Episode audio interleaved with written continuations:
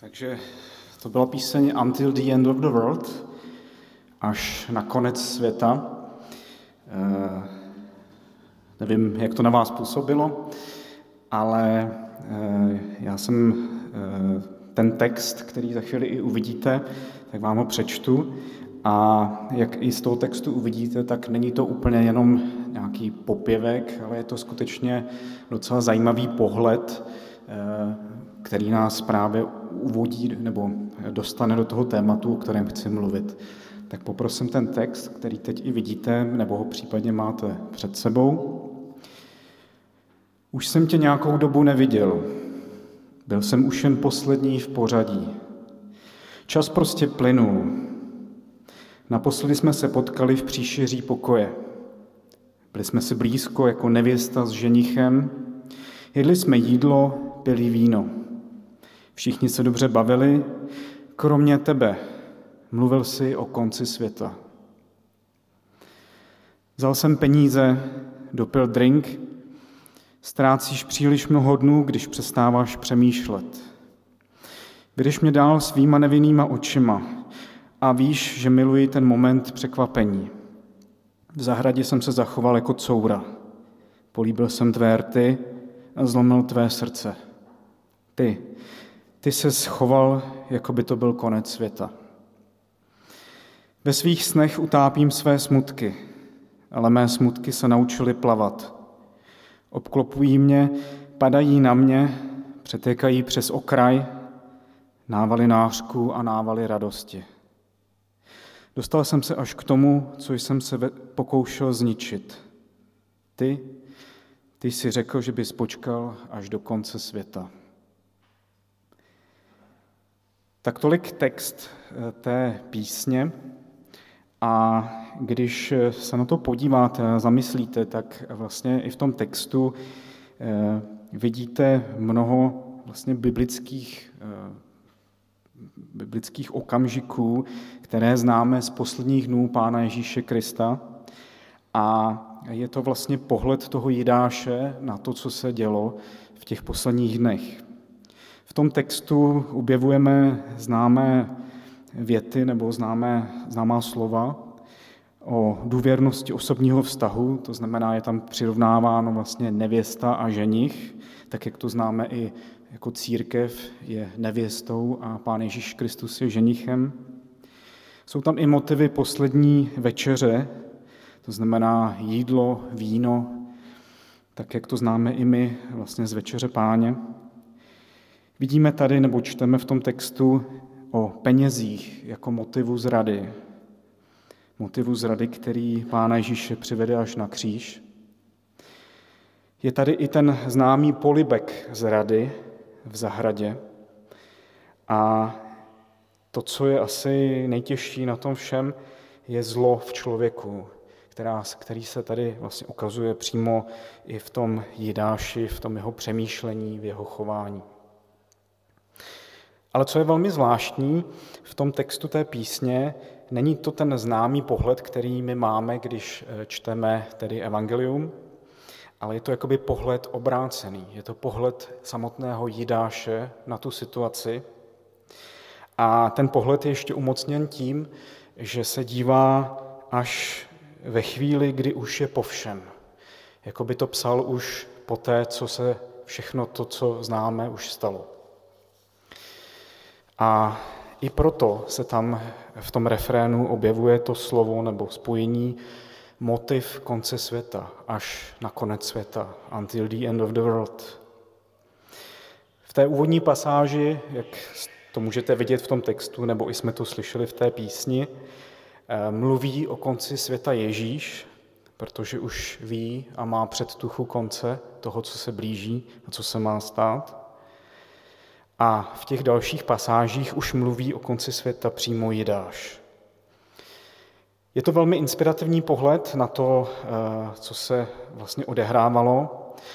A myslím si, že i ten skladatel, ten zpěvák, jak jsme to i viděli, tak eh, v tom trochu promítá i svoje úzkosti z hříchu, z toho, co se děje, možná i z toho, jak on sám se chová.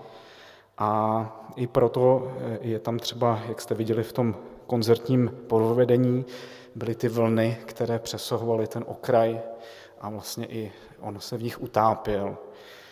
Takže pojďme se podívat i na ten biblický příběh, eh, tentokrát tedy z písma, a z toho, jak skutečně ten příběh se stál a co to vlastně znamená i pro nás. Eh, kdo máte, otevře, otevřete si písmo. Eh, budu číst z Matoušova Evangelia z 26. kapitoly a částečně i z 27. kapitoly.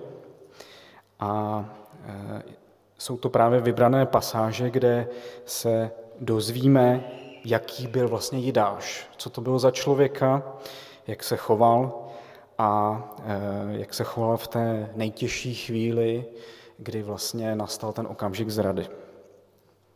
Takže Matoušovo evangelium, 26. kapitola, eh, budu číst první pasáž od 14. do 16. verše. Tehdy šel jeden ze dvanácti jménem Jidáš Iškariotský k velekněžím a řekl, co mi dáte, já vám ho zradím. Oni mu určili třicet stříbrných. Od té chvíle hledal vhodnou příležitost, aby ho zradil. Tak teď se posuneme v tom textu k 20. verši. Na večer usedl z dvanácti ke stolu. A když jedli, řekl jim, amen pravím vám, že jeden z vás mě zradí. Velice je to zarmoutilo a začali se ho jeden po druhém ptát, snad to nejsem já, pane. On odpověděl, kdo se mnou omočil ruku v míse, ten mě zradí. Syn člověka sice odchází, jak je o něm psáno, ale běda tomu, který syna člověka zrazuje. Pro toho by bylo lépe, kdyby se byl vůbec nenarodil. Na to řekl Jidáš, který ho zrazoval, jsem to snad já, mistře? Řekl mu, ty sám si to řekl. A teď se pojďme posunout ještě dál, do 46. verše v tom Matoušově evangeliu. Staňte, pojďme, hle, přiblížil se ten, který mě zrazuje. Ještě ani nedomluvil a přišel Jidáš, jeden z dvanácti. Velekněží a starší s ním poslali zástup ozbrojený meči a holemi. Jeho zráce s nimi domluvil znamení. Koho políbím, tento je. Toho zatkněte. A hned přistoupil k Ježíšovi a řekl, buď zdrav, mistře, a políbil ho. Ježíš mu odpověděl, příteli, konej svůj úkol. Tu přistoupili k Ježíšovi, vstáhli na něho ruce a zmocnili se ho. Teď se pojďme posunout na závěrečnou pasáž z 27. kapitoly od 3. verše. Když Jidáš, který ho zradil, viděl, že Ježíše odsoudili, pocítil výčitky. Vrátil třicet stříbrných velekněžím a starším a řekl, zřešil jsem, zradil jsem nevinnou krev. Ale oni odpověděli, co je nám potom, to je tvoje věc. A on odhodil ty peníze v chrámě a utekl. Šel a oběsil se. Tolik z toho textu eh, Evangelia podle Matouše. Já jsem vybral schválně ty pasáže, které se právě týkají Jidáše. A tak se pojďme podívat na to, kdo vlastně Jidáš byl. A právě to Matoušovo evangelium to velmi dobře vystihuje. Když se eh, postupně na to podíváme, tak vidíme ty jeho charakteristické vlastnosti, to, jaký byl člověk. Tak eh, v tom prvním případě vidíme a slyšíme a čteme, že byl skutečně jeden z dvanácti, že byl vyvolený. To znamená, nebyl to někdo, kdo by se jen tak odstnul zrovna v té situaci a přidal se k pánu Ježíši. Nebyl to někdo, kdo by byl někde v zástupu jeden z mnoha. Nebyl to někdo, kdo by chtěl nějak na tom vydělat nebo mít nějakou moc, ale byl vyvolený. To znamená, nebyl jen tak někdo, nebyl jen tak z davu. Byl někdo, kdo byl pánem Bohem, přímo pánem Ježíšem vyvolen k tomu, aby šel a zvěstoval evangelium, aby prožil celý ten příběh s pánem Ježíšem. Takže byl to vyvolený učedník. Zároveň je zajímavé, když se nad tím zamyslíte, že jeho osud i charakter byl dávno předpovězen. A my jsme to četli vlastně v, té, v tom druhém čtení ve skutcích v první kapitole, kde eh, duch svatý ústy Davidomými mluvil o Jidášovi. To je velmi zajímavý moment, kdy vlastně vidíme, že i ta zrada a charakter Jidáše byly již dávno předpovězeny ústy Davidovými. Takže eh, je to něco, co do toho příběhu zapadá, co do, co do toho evangelijního příběhu patří. Zároveň čteme, že vyměnil lidský osud za peníze pro vlastní prospěch. Takže byl chamtivý. Byl to někdo, kdo eh, byl schopen pro ty peníze udělat doslova cokoliv. Byl to zloděj. Když byste se podívali do Janova Evangelia do 12. kapitoly, tam je taková drobná příhoda, eh, která končí slovy to řekl ne proto, že by mu záleželo na chudých, ale že byl zloděj.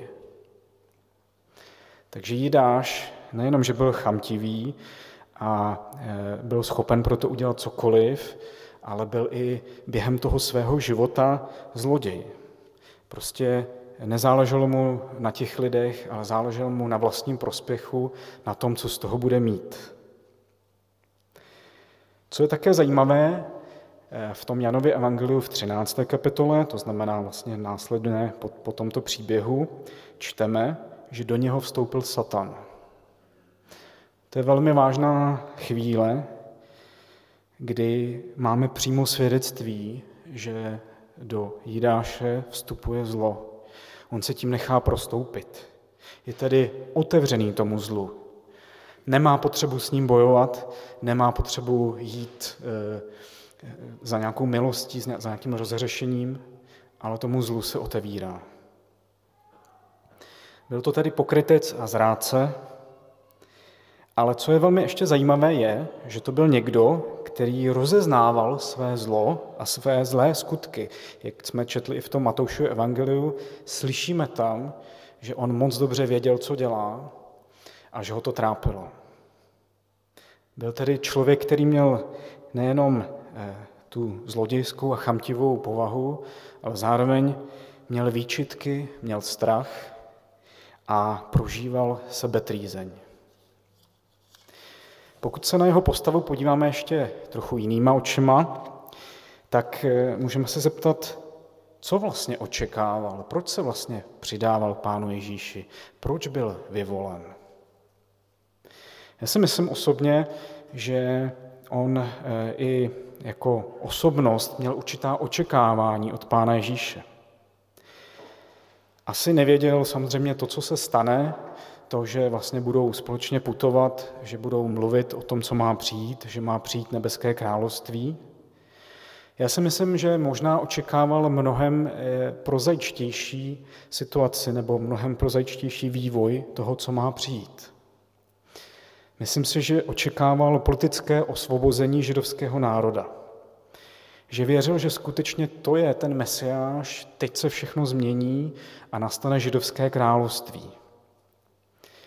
Ono to trochu potvrzuje, protože tento motiv se objevuje i u apoštola Petra, takže to jeho vnímání té situace vlastně bylo v souladu s názorem ostatních učedníků.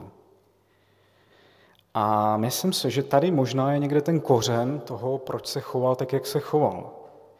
Protože když postupem času viděl, že tato politická ambice, tato změna království přímo už tady na zemi se vlastně neděje, že úplně nepřichází tak, jak si představoval, tak si myslím, že i on eh, očekával, že ho to vynese, že byl, eh, jak si měl touhu po té moci. že měl vlastní ambice, že se těšil na to, že až přijde ta změna království, i on z toho něco bude mít, nějaké mocenské postavení. A v tom textu písně, který jsme tedy viděli nebo četli, se to i objevuje. Tam je verš Dostal jsem se až k tomu, což jsem se pokoušel zničit. Měl tedy politické ambice, měl tu povahu, o které jsme mluvili, a vlastně, eh, když zjistil, že ta ambice se nenaplní, že celý ten příběh se odvíjí jinak, než si představoval, tak to v něj eh, vyústilo v reakci, že si řekl, když se svět nezmění, tak ať se mám aspoň já dobře. A tady si myslím, že je ten základ, ten kořen jeho příběhu, jeho pádu. A možná i tahle situace už je nám možná v některých aspektech blízká. Jak často se možná dostaneme do situace, kterou nemáme úplně pod kontrolou, představovali jsme si ji trochu jinak a řekneme si, tak ať to je chce, ale ať se mám já z toho dobře, ať z toho něco mám. Jidáš si možná tohle řekl a byl schopen pro to udělat cokoliv. Byl schopen vyměnit lidský život za peníze. A myslím si, že v tu chvíli opravdu ten Satan působil v jeho srdci a myslím si, že tam přišel ještě jeden moment, kdy si vlastně neuvědomoval dosah svého činu. On si neuvědomoval to, co to bude znamenat. Že to bude znamenat smrt nejenom Ježíše, ale nakonec i jeho vlastní. Jak to s Jidášem dopadlo?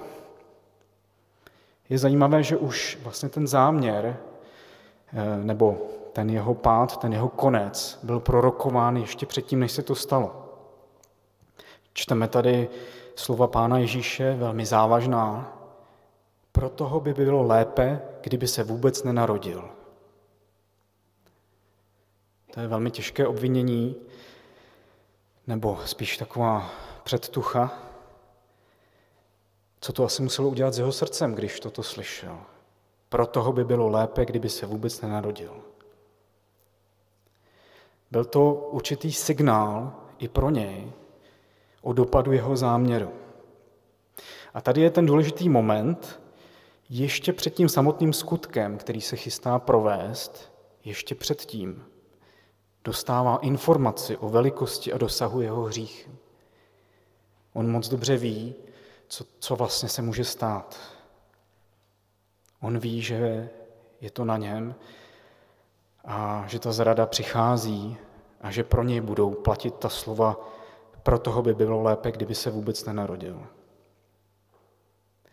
Nicméně ten, ta jeho povaha, ten satan v jeho srdci, to zlo, které přicházelo i do něj, tak i přes tady ten moment, kdy věděl, co se stane, a bylo mu to takto prorokováno, tak i přesto jde až za tu hranici a Pán Ježíše zradí. Ale jak víme, nic z toho vlastně nemá. Čteme, že v podstatě i hned si uvědomuje dopad svého hříchu a velmi palčivě. Pocituje výčitky, Dokonce chce změnit ten dopad svých činů, ale už je pozdě. Slyšíme tady tu odpověď těch velekněží, co je nám potom, co je nám po tobě. Už si svou roli splnil, teď si ti po svých. Je pozdě. Jeho vlastní hřích ho v tu chvíli dosahuje. Nechává ho ve výčitkách a v utrpení. A to, co je důležité a klíčové i pro nás, on v tu chvíli nezná a hlavně nepozná milost. Pozná jenom odmítnutí.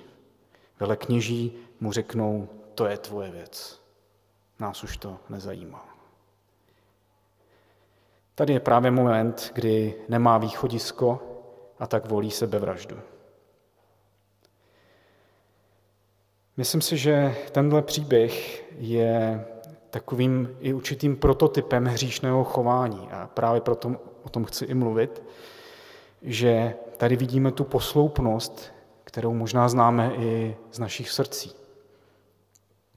Na začátku je možná nevinný záměr hříchu, takové to, tak přece se nic nestane, nikdo se to nedozví. Pak nastane ten samotný hřích, výčitky, nemožnost změnit dopady i našeho chování. A pak přichází ta sebetrýzeň a v případě Jidáše právě bez milosti. V tom textu písně se to objevuje. Ve svých snech utápím své smutky, ale mé smutky se naučily plavat. Obklopují mě, padají na mě, přetékají přes okraj. To byly právě ty vlny, které jste tam viděli. To je právě ten, ta trýzeň dopadu těch hříchů. Hřích tedy není jenom to, co bezprostředně provedeme a e, to, co se právě stane, ale myslím si, že hřích jde ještě mnohem dál. Hřích nás stahuje, hřích nás přesahuje a hřích jde s námi obrazně až na konec světa. Until the end of the world. Jak často se v tom i my sami, v tomhle vzorci hříšného chování, poznáváme? Jak často bychom chtěli nehřešit, ale hřích nás obklíčí a často mu podlehneme. Často se snažíme ten hřích vytěsnit, zapomenout. Ne, to bylo tehdy a já už se k tomu nechci vracet, ale stejně víme, že v srdci nás dostihuje. Stejně víme, že ten moment přichází, kdy o tom přemýšlíme a máme, pocitujeme hambu, stud a právě ty výčitky, někdy i nějakou trýzeň. Jak často bychom chtěli změnit dopady toho, co se stalo. Tu situaci ještě se vrátit a neudělat to tak, jak jsem to udělal. Stejně jako ten Jidáš. Ale nejde to. Ale na rozdíl od Jidáše pro nás přichází možnost vysvobození z hříchu. A to je to krásné, že i přímo v té stejné scéně, když se podíváte do té 26. kapitoly Matoušova Evangelia, tak přímo ve stejném příběhu přímo pán Ježíš mluví o své oběti. V 28. verši říká, neboť toto jest má krev, která spečeťuje smlouvu a prolévá se za mnohé na odpuštění hříchů. To je ta známá věta, kterou Eh, slyšíme, když přijímáme večeři páni, když přijímáme památku. Často si to možná ani neuvědomíme, ten dosah, co to vlastně je. Ale tady to máme jakoby v jednom dramatu, v jedné chvíli. Přímo ve chvíli, kdy se naplňuje Jidášova zrada, tak začíná Ježíšova oběť. To je ta milost i pro nás.